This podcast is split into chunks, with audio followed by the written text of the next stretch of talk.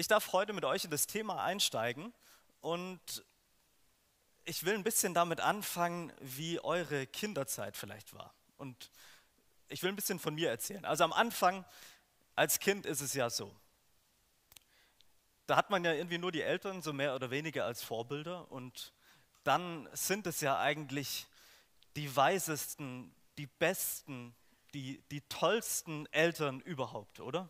Also ich meine, am Anfang, da ist doch alles wunderbar und man, man, man ist total zufrieden mit allem und äh, daheim ist auch noch alles in bester Ordnung. Und dann kommt irgendwann der Moment, dann kommt dieses, dieses Wort, das Wort mit P, wo sich alles ändert auf einmal im Leben. Die Pubertät. Die Pubertät. Und auf einmal ist alles nicht mehr so, wie es davor war.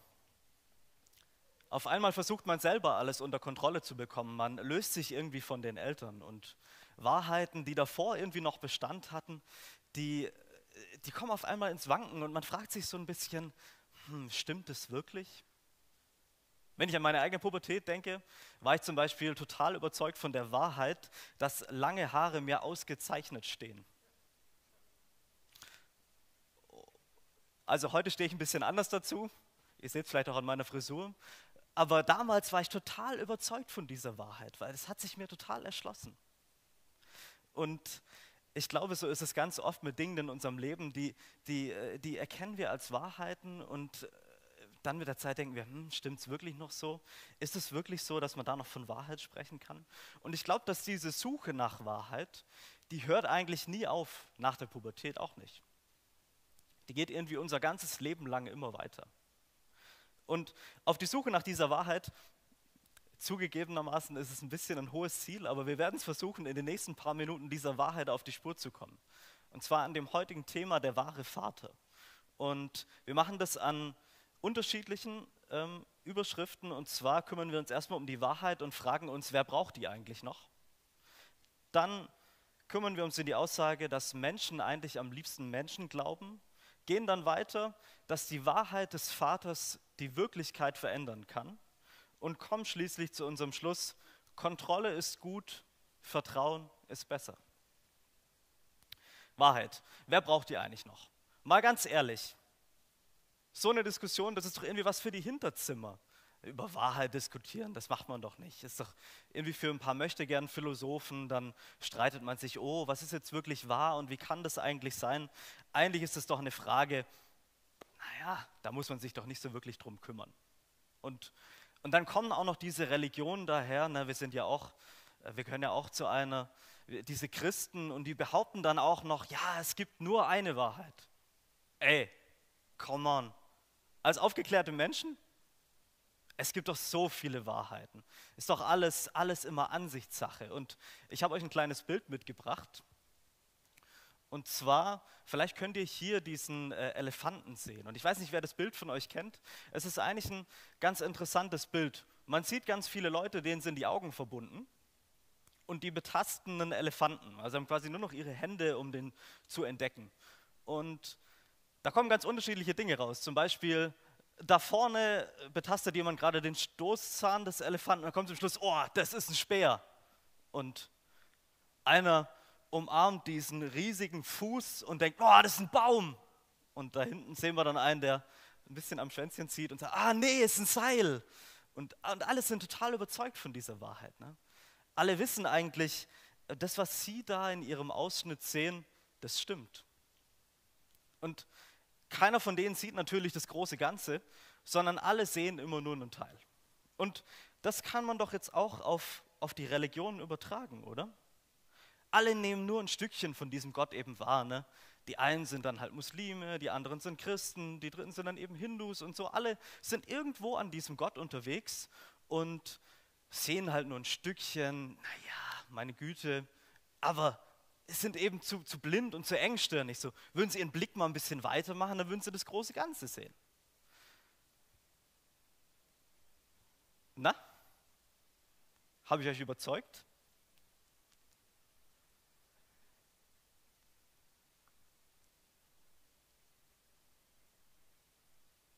Ich sehe ein paar Gesichter, die mir entgegengrinsen. Andere fragen sich, auf was will er jetzt eigentlich raus? Ich sag's euch. Ich habe ein paar Anfragen an dieses Bild, weil es setzt gewisse Sachen voraus.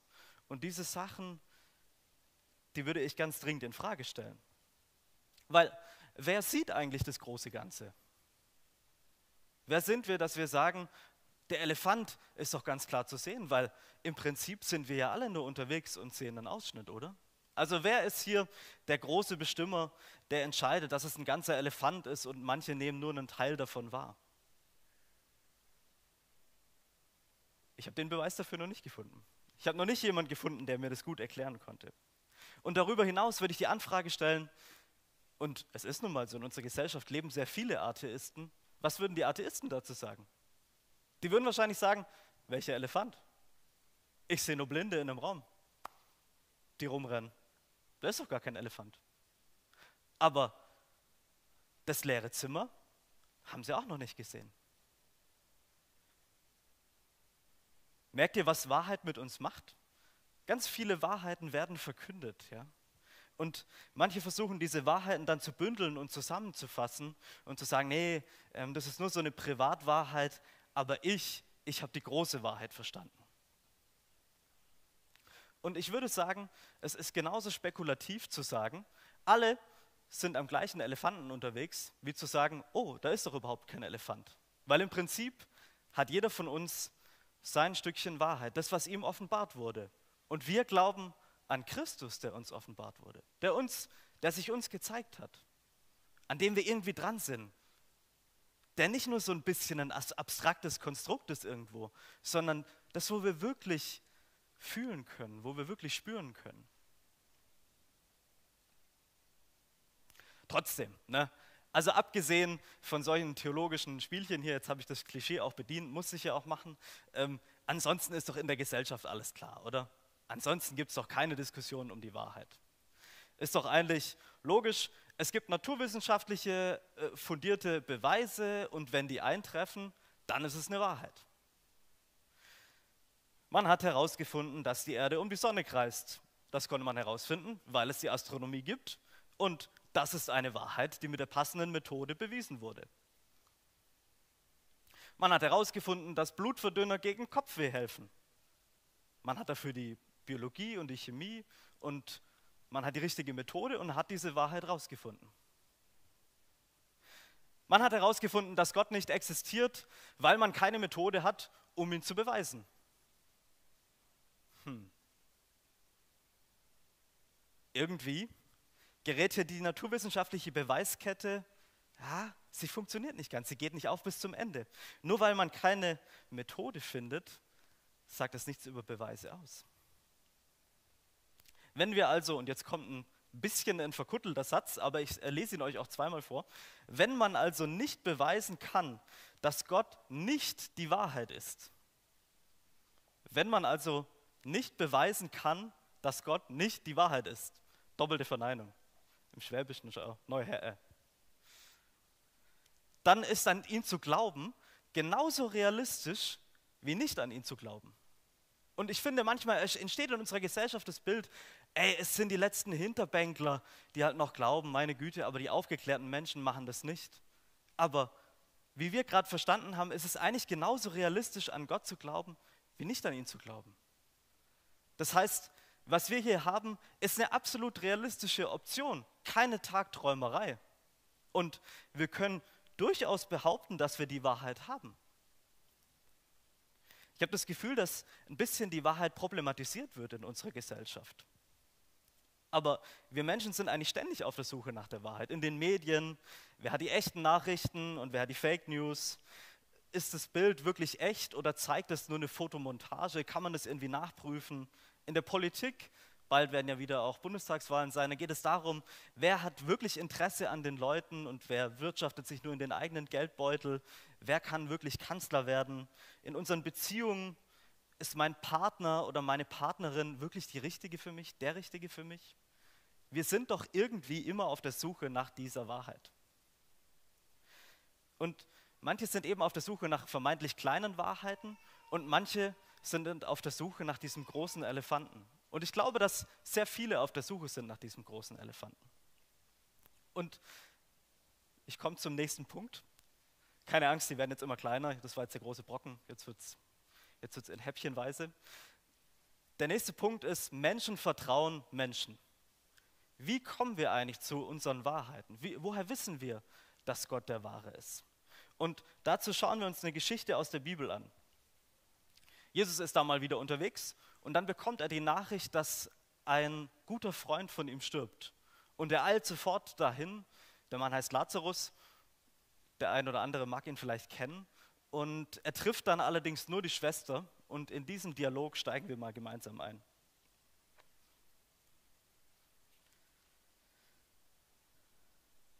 Als Martha hörte, dass Jesus kam, ging sie ihm entgegen. Aber Maria blieb im Haus. Martha sagte zu Jesus, Herr, wenn du hier gewesen wärst, hätte mein Bruder nicht sterben müssen. Aber auch jetzt weiß ich, alles, worum du Gott bittest, das wird er dir geben. Jesus antwortete ihr, dein Bruder wird vom Tod auferstehen. Martha erwiderte, ich weiß, dass er auferstehen wird bei der Auferstehung der Toten am letzten Tag. Da sagt Jesus zu ihr, ich bin die Auferstehung und das Leben. Wer an mich glaubt, wird leben, auch wenn er stirbt. Und wer lebt und an mich glaubt, wird niemals sterben, in Ewigkeit nicht. Glaubst du das? Sie antwortete, ja Herr, ich glaube fest, du bist der Christus, der Sohn Gottes, der, diese Welt, der in diese Welt kommen soll.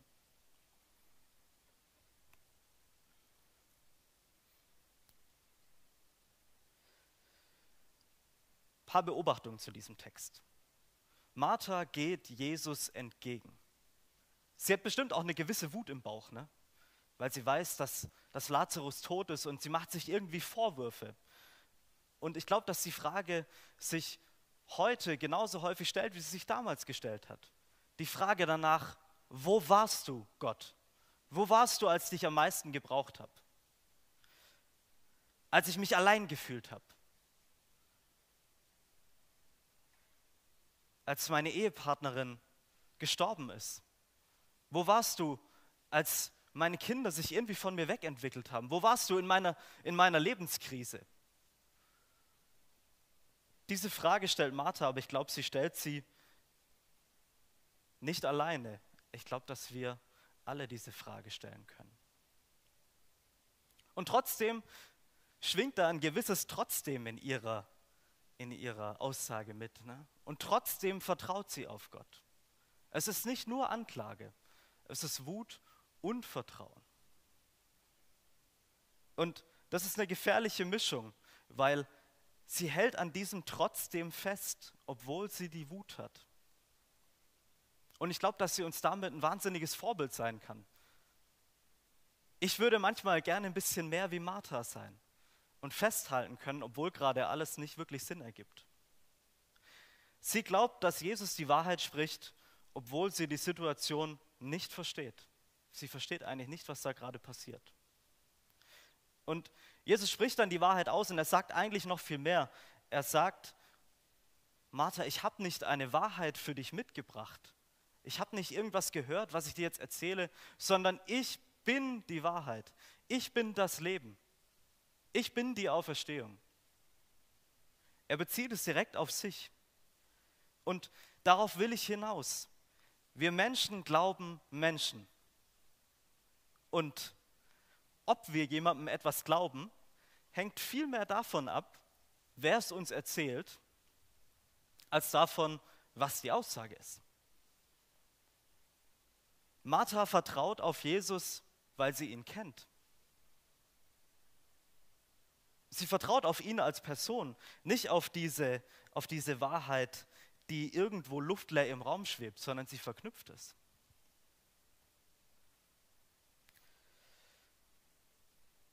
Und das ist doch eine krasse Sache. Wir sind Beziehungswesen als Menschen und Gott hat es verstanden, weil er uns gemacht hat. Martha glaubt, dass die Auferstehung, dass Jesus die Auferstehung in das Leben ist dass er die Wahrheit ist. Glaubt sie es wirklich? Wir lesen gleich noch einen anderen Abschnitt, wo wir es noch mal ein bisschen in Frage stellen. Aber wir dürfen in diesem Abschnitt auch erleben, wie diese Wahrheit die Wirklichkeit verändert. Die Wahrheit des Vaters verändert unsere Wirklichkeit. Sie steht nicht nur nicht im luftleeren Raum, sie ist eine Person und sie hat Auswirkungen auf unser Leben. Im weiteren Verlauf der Geschichte trifft Jesus noch auf Maria, die Schwester Marthas, und sie ist auch untröstlich ähm, wegen dem Tod ihres Bruders. Und Jesus macht sich nach diesen Begegnungen dann auf zum Grab des Lazarus. Und da steigen wir auch wieder ein in die Geschichte.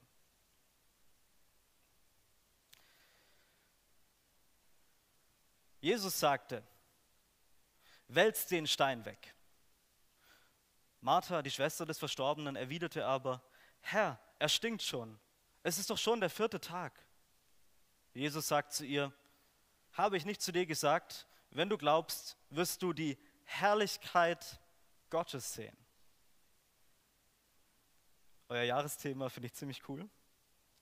Da, wälzte sie endlich den, da wälzten sie endlich den Stein weg. Jesus blickte zum Himmel empor und sprach, Vater, ich danke dir, dass du mich erhört hast. Ich wusste ja, dass du mich immer erhörst, aber ich sage es wegen der Leute, die hier stehen. Sie sollen glauben, dass du mich gesandt hast. Nachdem er das gesagt hatte, schrie er mit lauter Stimme, Lazarus, komm heraus. Da kam der Tote heraus, seine Füße und seine Hände waren mit Binden umwickelt und sein Gesicht war mit einem Tuch verhüllt. Jesus sagte zu den Leuten, befreit ihn davon und lasst ihn nach Hause gehen.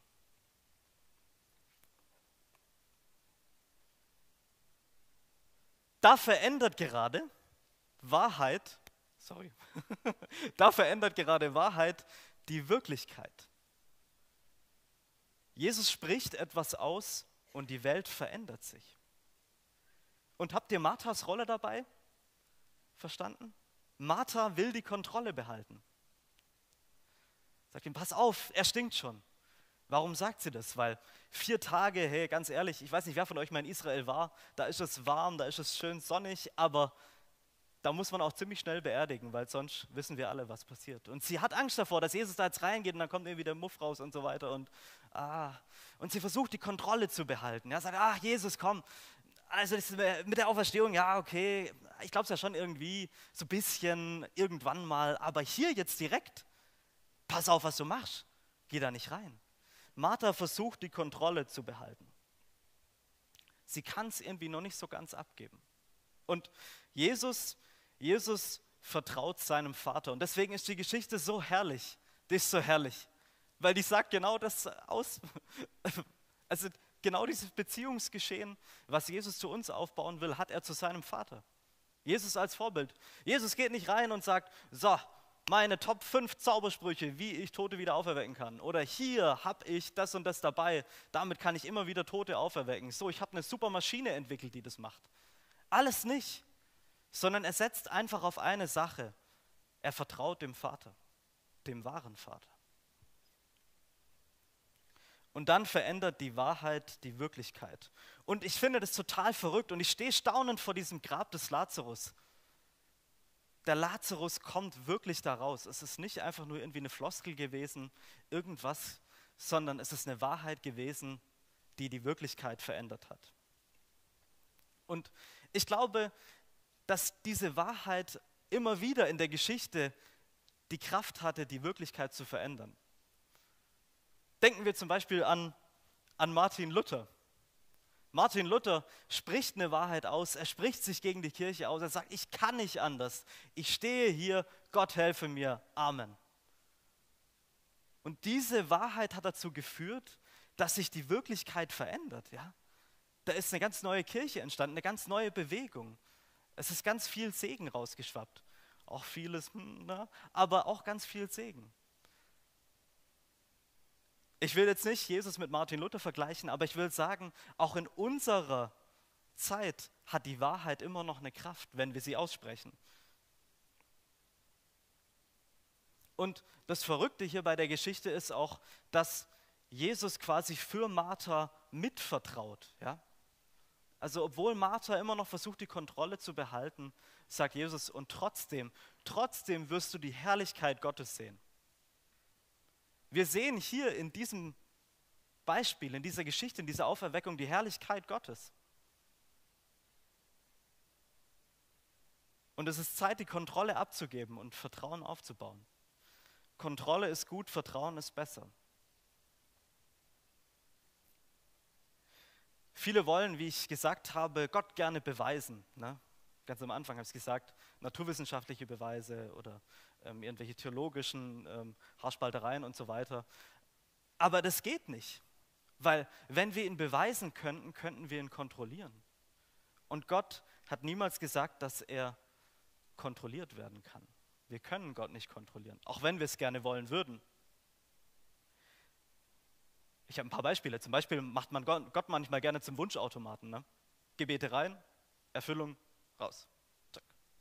So, ich habe den Plan von dem, was ich gut finde, und Gott muss mir das dann geben. Das funktioniert nicht. Gott hat einen eigenen Plan.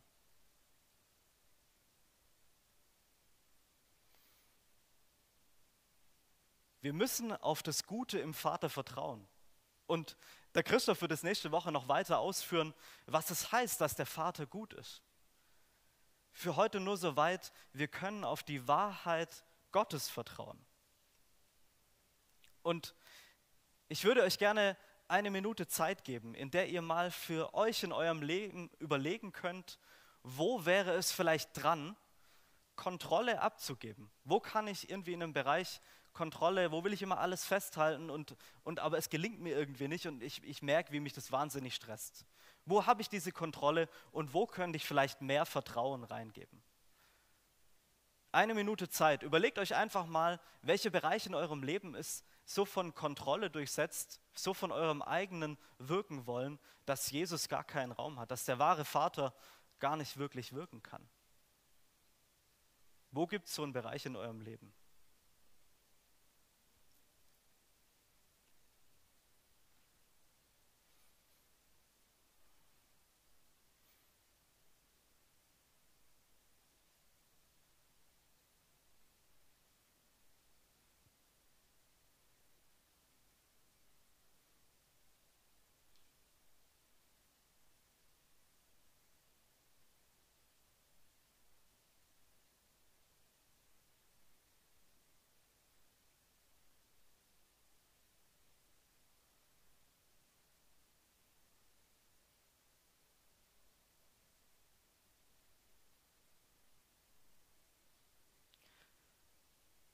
Ich weiß jetzt nicht, an welchen Bereich ihr gedacht habt, aber ich würde euch gern zusprechen, dass Gott die Kraft besitzt, genau diesen Bereich zu verändern.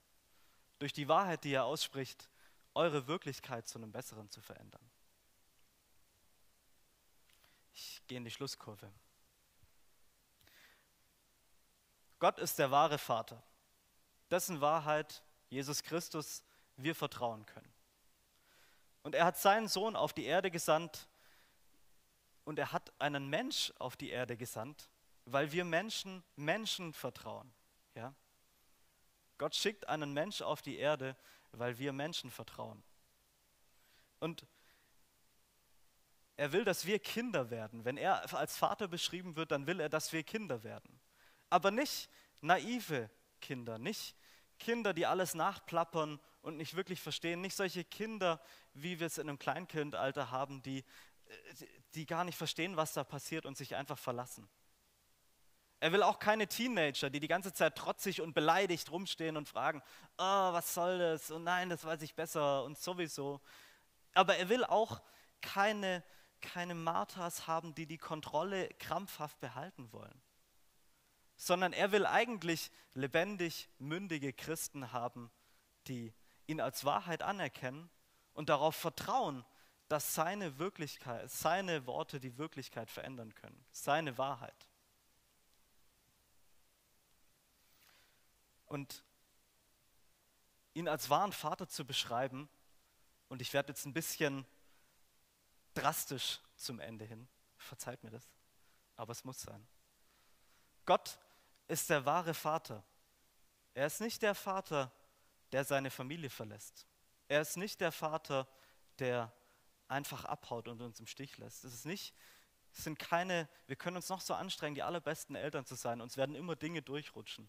Wir, wir können uns noch so anstrengen, unsere äh, Kinder so zu lieben, aber wir werden immer versuchen, sie zu kontrollieren bis zu einem gewissen Grad. Vertrauen natürlich, aber, aber wir können das niemals so, wie Gott es kann.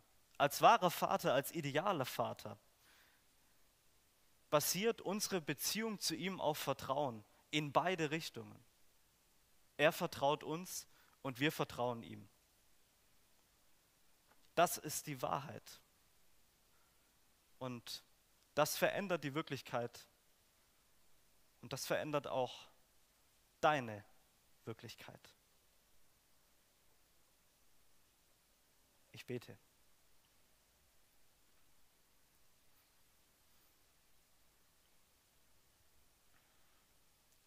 Und ich danke dir, Vater, dass du, dass du nicht der Kontrolleur bist, der uns auf die Finger haut, der uns nach unseren Taten maßregelt und uns einfach in die Ecke stellt, wenn wir was falsch gemacht haben. Ich danke dir dafür, dass du ein Vater bist, der Vertrauen hat. Ich danke dir dafür, dass du ein Vater bist, der uns wirklich liebt, so wie wir sind, mit allem, wie wir zu dir kommen, mit allem, was wir immer noch kontrollieren wollen, mit all unseren, mit unseren Martermomenten in unserem Leben, wo wir dastehen und wir würden gern, aber es geht einfach noch nicht. Da bist du da. Da fängst du uns auf. Da vertraust du uns. Und da willst du uns in die, in die Weite des Vertrauens rausführen. Und ich bitte dich um Kraft. Ich bitte dich um Weisheit. Ich bitte dich, dass du uns ausstattest mit Vertrauen in dich. Dass du uns dieses Vertrauen schenkst. Es kann nur von dir kommen. Amen.